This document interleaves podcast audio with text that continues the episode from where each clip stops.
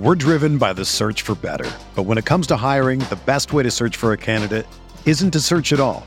Don't search match with Indeed.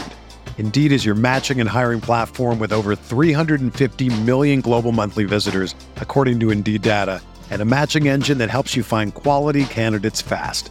Ditch the busy work. Use Indeed for scheduling, screening, and messaging so you can connect with candidates faster.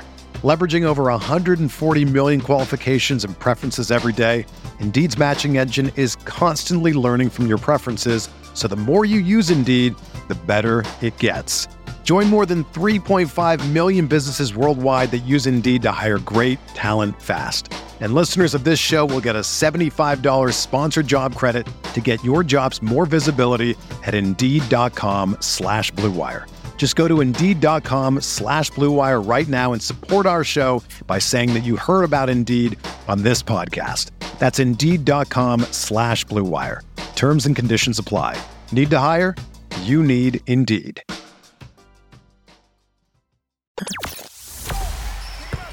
The hottest Knicks tape you'll find online. Knicks all day. We bleed blue and orange. This is Knicks Fan TV, your one-stop shop for the ultimate New York Knicks fan experience. News, rumors, debates, post-game live streams featuring live callers. Let's go Knicks, baby! And now, your host, CP, the NY Fanatic. All right, here we go. Special edition of Knicks Fan TV, CP the Fanchise here. And today's guest needs no introduction, but uh, he is one of the greatest of all time when it comes to broadcasting. He's the voice of the NBA, the voice of the Knicks, a Hall of Famer being recently enshrined into the Naismith Hall of Fame in 2021. Mike Breen joins Knicks Fan TV. Mike, CP the Fanchise here. Welcome to Knicks Fan TV. Thanks, Casey. Nice to be on with you. Picked a good time to to be on and talk about the Knicks. That's for sure. Well, yeah, absolutely. And, and nine games over 500 as we record this show. Um, is this season coming as a surprise to you, Mike? Um, no, not really. I, I, I, thought, you know, I thought they were going to be a good team. Um, my thought was somewhere over 500, maybe 45, 46 wins. Although I, I must admit, I'm always on the optimistic side before every season because you know certainly as as Knick fans we, we want to hope that it's going to be better than people expect. Um, and I knew Jalen Brunson was going to make a difference, but both team wise and Jalen Brunson wise, I didn't think it was going to be this much of a difference. Uh, it's been um, it's been really fun to watch the team develop, and it's been really fun to watch him go from being part of a team to a guy who leads the team. Uh, so from that standpoint, maybe a little bit of a surprise. Yeah, the, the Brunson impact has been enormous. Just you know, providing the Knicks with a stabilizing force at the point guard position, being a guy that can be a one A guy to Julius Randle. You know, to help Julius Randle out and being a, a I look at Brunson as an elite shot creator, and we saw some of that in the playoffs when when he was leading without Luka Doncic. But to see him doing it full time has been phenomenal. Yeah, he's um, he's a special player because the numbers don't tell his true value. I mean, you could tell when he first came in, he was trying to feel himself out. He's this the new conquering hero that comes in, and and I think Randle and Barrett were both looking at him like, okay, this guy's a good player. Let's let's see what we got. And I think he not only blew them away with his talent, but blew them away in terms of what his agenda is. And his agenda is all about winning. Um, he's got this great quiet leadership about him. He's got this toughness about him. Um, but what I think has surprised a lot is his ability to score. I mean, he's always been a good playmaker, smart player, uh, but he's got as good. His footwork is elite, elite. and for a guy size to be able to score where he scores on a regular basis, uh, it's been really fun to watch. Well, when we talk about Julius Randle, Mike, the relationship between the fans and the star player has always been a like a side story, especially in New York sports. We see it all the time. But with Randle, I don't think I've ever seen it with a player who's been come in and out of the good graces of fans year by year. He, he first gets here, and and it's on the heels of KD and Kyrie choosing Brooklyn, and it's a tumultuous year on the Fizdale. The next year, he's an all star in the Thibodeau. Last year, 20 and 9, statistically looking good, but a lot of in and outs with the fans, a lot of, you know, implosions. And then this year, he's an all star again. How have you seen it with Randle? You know, Casey, I think that's um, that's what I admire most about him is his ability to look in the mirror and say, "Okay, I need to do things better." You know, for example, you mentioned the first year he was. Um, I, I'm not going to say he was bad his first year, but he struggled because he had to be the guy, and he just didn't play good, efficient basketball. And he knew that after that year that he had to do something different. So he came back like gangbusters and had, in my opinion, one of the great single seasons in franchise history. So now you think, okay, everything's great. He gets the new contract.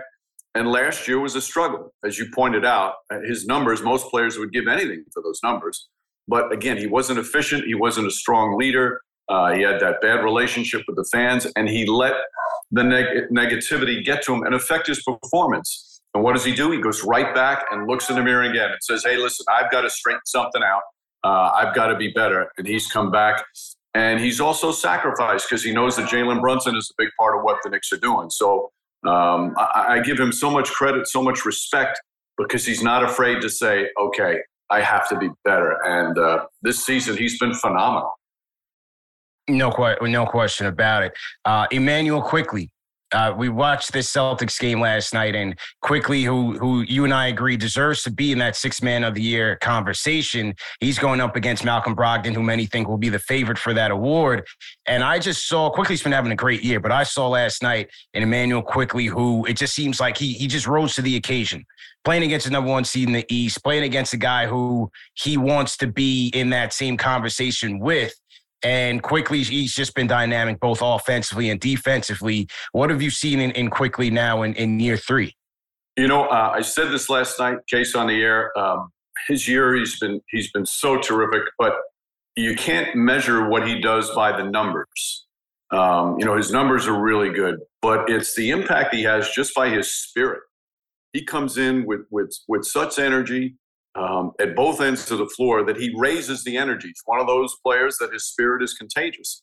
Now you add to the fact that that he can make things happen at both ends of the floor, and we knew he could be uh, have that dynamic way about him offensively. But it's the defensive end that has blown me away. How much improved he is defensively. He studies film. Um, he talks so much about defense with everybody. So um, I think the combination even though his numbers might not be as good as some of the other six man of the year candidates, I think the combination of his offense and defense, and again, the impact he has on winning every single night, um, I, I, think that puts him in the category of, of, a legitimate contender. And I do think, and, and Casey, uh, Tom Thibodeau said this last night, prior to going to the nine man rotation, he wasn't playing huge minutes. Now he goes to the nine man rotation. Now he's playing big minutes. And some players just need more time uh, to get themselves in rhythm. And once he's gone to the nine man rotation, that turned his season around. No question about it. And now you have the acquisition of Josh Hart, who I look at he and Quickley in that back court. What they can do both defensively, offensively, getting rebounds, getting out in transition. I think that gives the Knicks a nice look coming off the bench. What, what's been your impressions of Josh Hart now, six games into the season? Say the same thing about him that I said about Quickley. The way he plays is contagious. It filters down. If you're out there on the floor with him and you see how hard he's playing, see the energy he plays with, um, it makes you want to play harder. And he's just his mindset, his team first attitude. Um, I said this again uh, on the telecast that I think if you put him out on the floor with Ewing and Oakley and Starks and Mason, he would fit perfectly with the 90s team. Um, he seems like that's who he could be a part of as well. He's one of those players that he could have played in every every era, and it's not about just scoring what he does. Uh, he made two huge steals when the Celtics were trying to come back in the fourth quarter of the Celtic game, that uh, that really turned any momentum the Celtics had back on the Knicks side. It's those kind of plays, one or two plays in the fourth quarter, that makes him. He's the guy that Tom Thibodeau trusts in the fourth quarter uh, down the stretch of close games.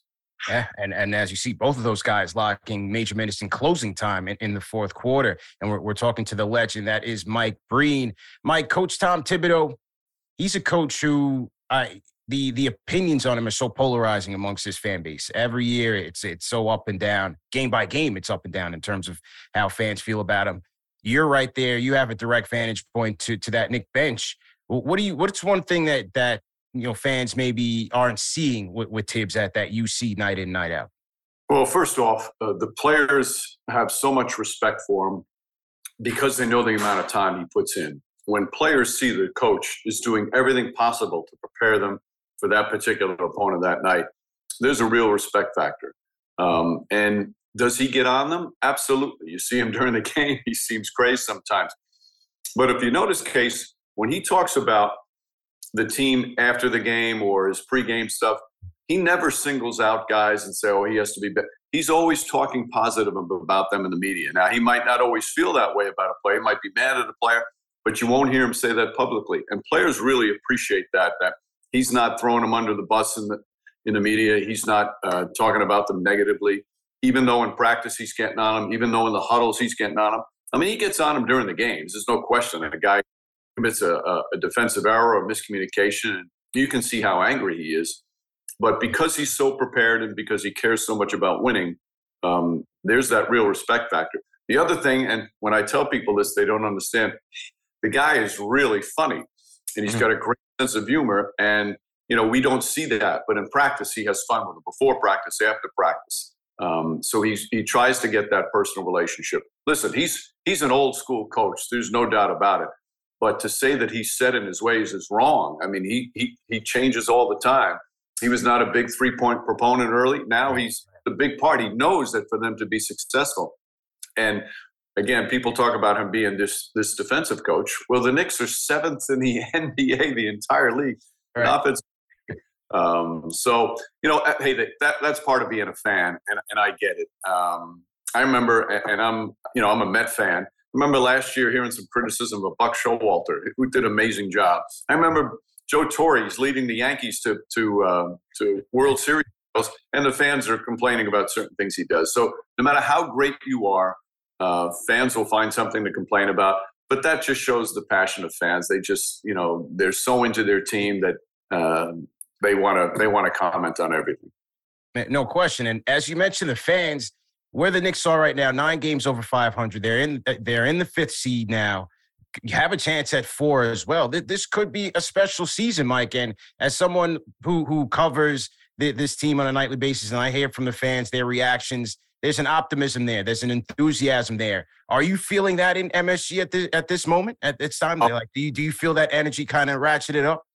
Absolutely, and you know, I I I come at it in two different ways. I, listen, I've been a been a Knick fan since I was seven years old, so I know what it's like to be a Knick fan. Now I also, as a broadcaster, have to come at it from a different way. And you know, whether you're a fan or you're a broadcaster of a team, you want that team to do well. And let's face it, Knick fans, they are, we are so hungry um, for a, for a good team that any bit of success and we get fired up. Sometimes too fired up, and, and you lose perspective on it. But this year's this year's different. Uh, two years ago, it came out of nowhere. They played great, uh, and it was fun. And this year's the same thing. It's just so much fun, and you have to enjoy the success while it happens in the regular season. But there's just something different about this team, um, and it's it's how well connected they are, and again how well they're organized on the court. Uh, and that's where the Jalen Brunson has made such a difference that they're organized. They just you just feel at the end of the game that they're organized, and and that's going to come. Uh, really, the importance of that's going to come in the playoffs. So Hopefully, they make it into the playoffs. It looks like they're going to uh, be in some sort of postseason. In the way they're playing, uh, there's a real good shot of being in the top six. Um, but I think that's that's one of the real differences this year because fans not only they're enjoying the success, but you look at the the age of the roster, and there's hope for the future as well. And for a fan base, um, a fun season with a young team, it doesn't get a lot better than that. Eh, no question about it. Uh, you've been covering this team for over 30 years now, Mike. Is there a favorite team that that you've you've covered over the years, whether on radio or TV? Is, is there a favorite season that you had? Well, I, I think you know you go back to the to the 93 94 team that went to the finals for me i was a, a, young broadcaster it was only the second year i was i was doing Knicks radio and um, that's a team that that captured the city like I've never seen uh, because you know they were so close to winning a title, one game away from winning a title. But it wasn't just the fact that they were successful; it's the way they played. They played so hard every night. Um, they played so tough defensively, and they played together. They played for each other, and that's why it makes this team this year. I think uh, why the fans have fallen in love with them so quickly. Now they, they don't have the talent of that team. They you know don't have a star as much as as Patrick Ewing was, although Julius Randle is playing that way once again. Mm-hmm. Um, but I think that's what the, the fans love about this team is how hard they play and how they play for each other. We're driven by the search for better. But when it comes to hiring, the best way to search for a candidate isn't to search at all. Don't search match with Indeed. Indeed is your matching and hiring platform with over 350 million global monthly visitors, according to Indeed data, and a matching engine that helps you find quality candidates fast. Ditch the busy work. Use Indeed for scheduling, screening, and messaging so you can connect with candidates faster. Leveraging over 140 million qualifications and preferences every day, Indeed's matching engine is constantly learning from your preferences, so the more you use Indeed, the better it gets. Join more than 3.5 million businesses worldwide that use Indeed to hire great talent fast. And listeners of this show will get a $75 sponsored job credit to get your jobs more visibility at Indeed.com slash BlueWire. Just go to Indeed.com slash BlueWire right now and support our show by saying that you heard about Indeed on this podcast. That's Indeed.com slash BlueWire. Terms and conditions apply. Need to hire? You need Indeed.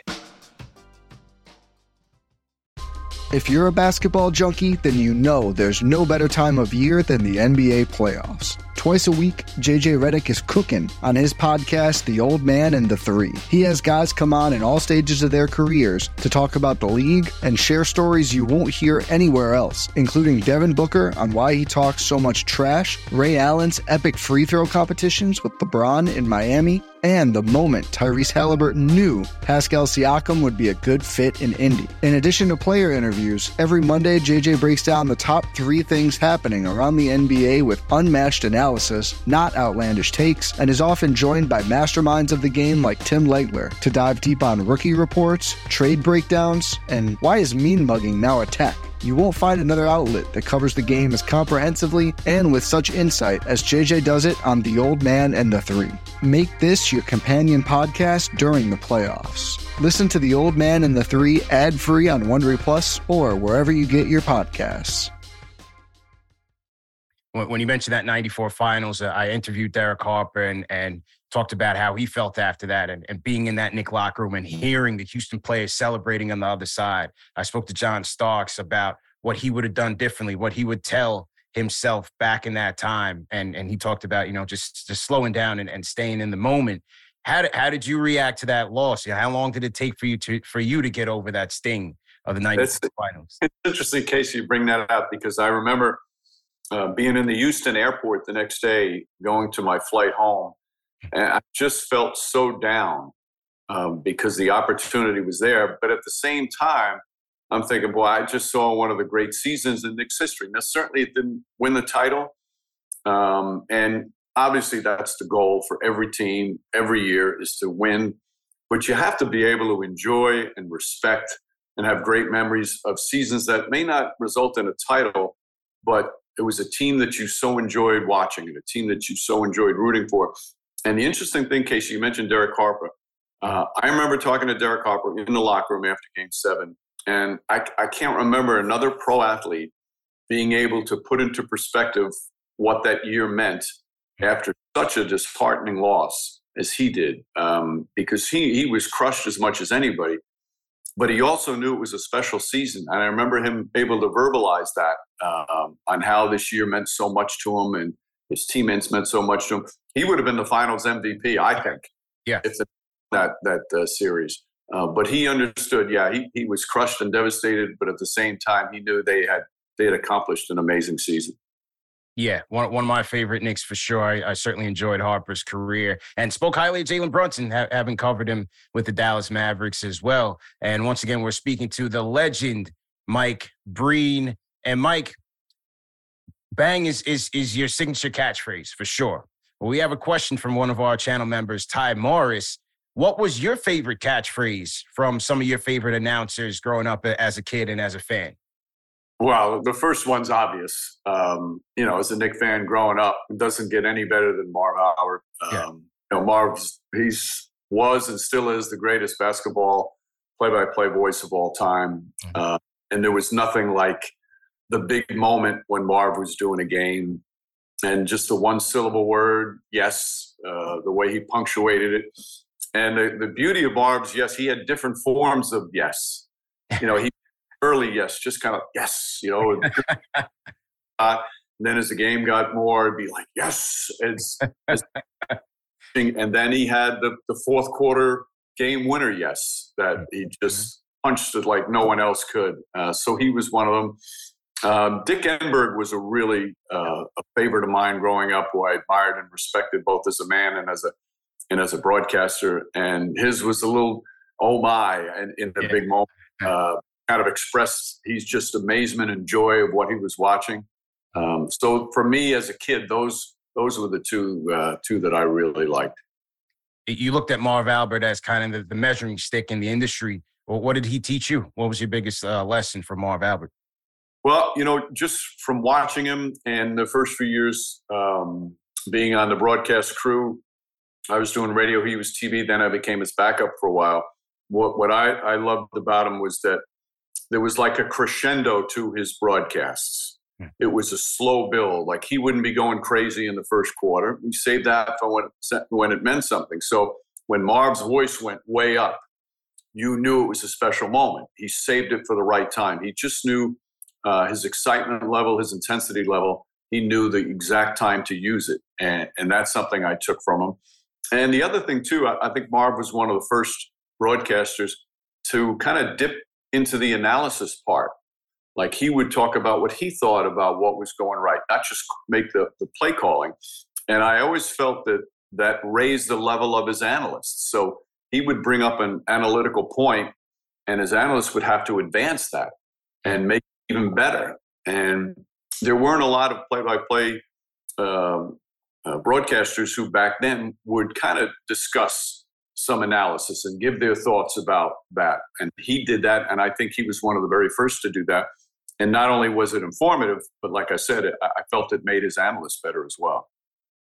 Interesting indeed. And when you're when you're calling some of these signature games, these iconic games in the finals or, or big moments in the playoffs, how do you know when to let the moment tell the story on TV and when to provide, you know, your color, your commentary on, on top of that? You know, Casey, that's that's a great question, and quite honestly, it just comes with with experience. Um, I'm sure when I first started doing games, I did not do a good job on on uh, figuring out when to talk and when to lay out, let the crowd take over. Um, and it's a trial and error thing, and you get better at it. You get more confident, comfortable at it. Um, I've always felt that if if the crowd is just going crazy and it's a big part of it, um, that should be a big part of the soundtrack of the moment. And I've always felt in those big moments when the crowd's going crazy, uh, the broadcaster should be as concise as possible. You know, that's why I like Marv's yes, uh, me using bang, they're, they're one syllable words. And you know the human voice is not made to be way up here for long stretches of time so uh, to me the big moment the more concise the call should be and don't be afraid to let the crowd be a part of the soundtrack of what it's a special play or a special moment how do you how do you measure like at, at the end of a day at the end of a night what is it what is the measuring stick for you to say this was a good this was a good broadcast i did well tonight or I should have done a little bit better here. Like, like what is what is that that um, that measuring stick that that you use? Um, again, another really good question, Casey. I, I think um, uh, first off, some of it's just a, a, an innate feeling. You know, okay, that one that was a good one. Mm-hmm. But a big part of it in TV is does everybody come together because it's not just the play-by-play announcer. It's not just Clyde um, as the analyst it's everybody involved. It's uh, Rebecca Haarlow with us on sideline, but as just as important is everybody in the truck. Um, our producer for Knick Telecast is Spencer Julian. Director is Howie Singer. Uh, they're two of the best in the business. They're so prepared. and it's when we're all in sync and you can tell you know basketball is a team sport well broadcasting basketball is a team sport as well and when everybody's operating you know we get the right replays the perfect graphics go in uh, when i'm talking about a player in a big moment and there all of a sudden you see the emotion of a player who might be crying at the end of a, a, a great moment all that kind of stuff comes into play and uh, when it all comes together you feel that way and you know like listen um, I make mistakes every single telecast. Every single, there's no such thing as a perfect telecast. So you can't let that bother you. You just have to make sure, and this is what I try and do every broadcast. I want the, the viewer to feel that I'm prepared, that I know what I'm talking about. I know the teams, I know the players. I want the viewer also to feel like I'm really into it. Like, wow, this guy, he really loves basketball. Uh, I want that to come across.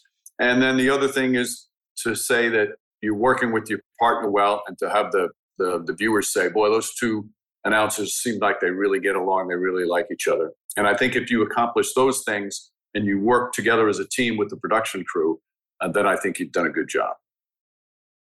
Once again, we're talking to the legend Mike Breen, the voice of the NBA, the voice of the Knicks, and Hall of Famer, the Curt Gowdy Media Award recipient in 2021.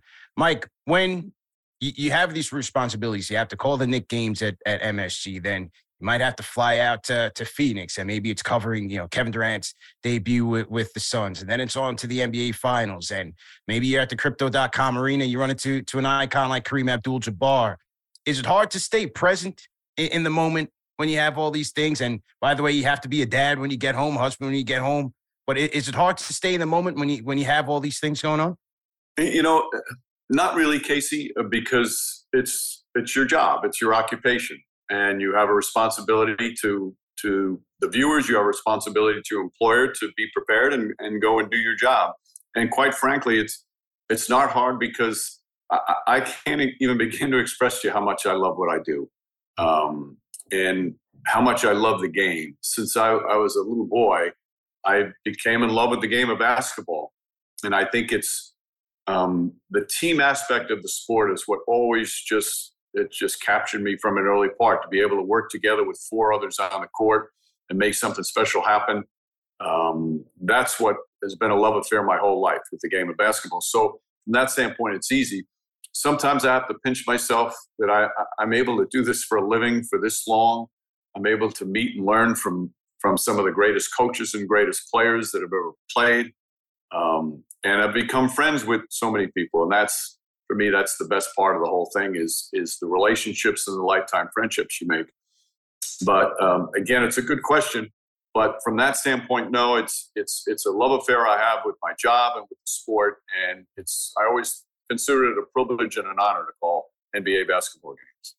Well, you do you do a fantastic job at it, and you mentioned that that you had to pinch yourself because in in previous interviews you had talked about how in coming up in Fordham, you you had thought, yeah, I, I want to be the voice of the Knicks one day, and and you talk about the recollect those conversations you would have with Michael Kay, who's the voice of the Yankees, and Kay might say, yeah, you know, I, I want to cover the Yankees, but you you never really saw past that point, and, and now you, you flash back, you you you flash the present day, you are the voice of the Knicks. You are the voice of the NBA. Millions of people eh, around the world are, are listening to you tell that story. You are in the Basketball Broadcast Hall of Fame. You're calling the Knick games with your idol, Clyde Frazier. So there's a quote from a movie, uh, Broadcast News. It says, uh, What do you do when your life exceeds your dreams? So, how do you respond to that? Um, by the way, I love that movie and I love that quote. And I've, when I've heard, and I, I can't remember the last time I saw it, probably a few years ago.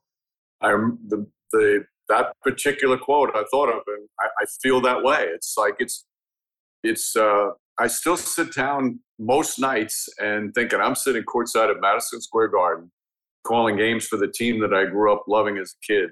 Um, I've been blessed beyond what I deserve, and that's why I, I, I'll never stop appreciating where I am. Um, because it's you know you go to work every day you can't wait to get to work. And um, it's it's sometimes it is hard to believe. Back in those Fordham days with Michael Kay and i used to talk you know we'd say oh i want to do this but you never really believe that it's going to happen and then when it when it finally does it's um, it's surreal at times it really is casey So, so many names coming out of that university and, and looking at UNK living out your dreams. It, it's truly remarkable for, for a kid out there that's uh, looking to to pursue a, a broadcast career. Uh, what what is you know three keys that that you would give them? Well, I think um, number one is, and this is in any job, but you know, talking specifically about broadcasting, preparation is the key to everything. Um, if if you're prepared, if you know the subject matter, um, if you really know what you're talking about, it's easy to talk about. And um, if you're not, and you go on the air and there's that hesitancy, that's when you get yourself in trouble. So so that's number one. Um, and number two is you just need to get reps. Um, so if you go to if you have a high school uh, that has a radio station, if you go to college, you want to uh, join the radio station or the TV station there and just get reps as, as, as much as you possibly can. Like anything, you're just going to get better at it the more you do it. And if you don't get better at it, then it's then it's probably not for you. Um, I tell this story all the time when I talk to college kids. My first job out of college was uh, at a radio station in Poughkeepsie, New York, and I uh, I gave an audition tape to uh, the news director there, and he listened to it and he hired me, and I was fortunate. And it was from my uh, work that I had done at, at WFUV at Fordham. So I worked there for a year, and after a year, um, I got an extra assignment, and I went back and I listened to my audition tape. It was so bad. The audition, I don't know how the guy hired me, um, but he did. I was fortunate that he did. He hired me because he really didn't have to pay me anything.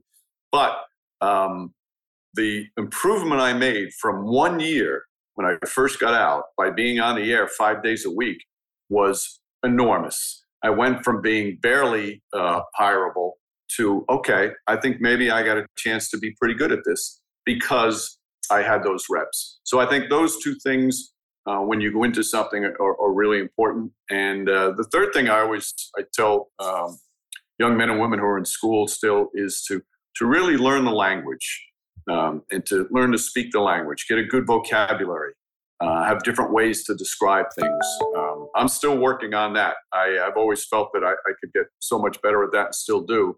Uh, but I wish I had that somebody tell me that earlier to really work on that. So those are just some of the things, Casey, I think that I would uh, tell young people who are interested. Excellent. And once again, we're talking to the legend, Mike Breen. Mike, just a couple rapid fire ones. I know you're pressed for time, and we really appreciate the time. Uh, let's let's fill fill in the blank here. At the end of the season, the Knicks will finish with the blank seed and face blank team in the first round. Okay, gonna get you mad. I, I don't. I never do the prediction stuff. Okay. Okay. Stay away from that. But I will say this. I, I mean, the way they're playing um, whether they get in the top six or even if they get in the play-in tournament, just by their style and by watching other coaches talk about them, nobody's going to want to play them. Yeah, they're going to be a tough out for sure. A, a, competitive, a competitive team, and hopefully they they have some success. And and who is your your pick for the MVP this year? I'm, I'm going to wait till the end because it's that close. Um, I think um, Jokic has been I mean, what he's doing, and he kind of does it under the radar. Um, he's up there. I think Joel Embiid's up there. I think Giannis Antetokounmpo is also right there. I, I put Doncic there as well, and even Tatum. Although the Knicks did a pretty good job on on hurting. um, but there's so many spectacular players right now. But I would put Jokic, Embiid, and uh, and Giannis up there as right now the three favorites but I, I want to see how their teams finish and how they finish. There's still, you know, a, um, a quarter of the season to go. Yeah. And sometimes I think we get into the debate on MVPs too early, mm-hmm. and it almost like puts this person in the driver's seat. Well, no, no, it's it's an 82 game season, and the tail end of the season sometimes is the most important. So to me, the player that brings their team down the stretch to the best possible place for the playoffs, that's the one that might get the edge. Yeah, and as you said, there's a lot of parity there right now. When you look out west, and we haven't seen what a Phoenix Suns team looks like with, with Kevin Durant and where Denver might finish. You look at the East, Boston only a half game up on on the Bucks for first place, and where will the Knicks finish? So a lot of moving parts to to finish the final 20 games or so of the season. But Mike, I definitely uh, appreciate the time. Uh, we wish you luck to, to finish off this season, and obviously we'll be looking and, and, watching each game that you call. Thanks again for all that you've given us as, as, a fan base and and as a generation of basketball fans. You know, truly, truly an icon of, of this generation. So thank, thank you for all that you've done for us. A pleasure being with you. Uh, I, I enjoyed it, and I love how much you love the game. I love how much you love the Knicks. So keep that up because you're a great voice for the fans. Thank you very much.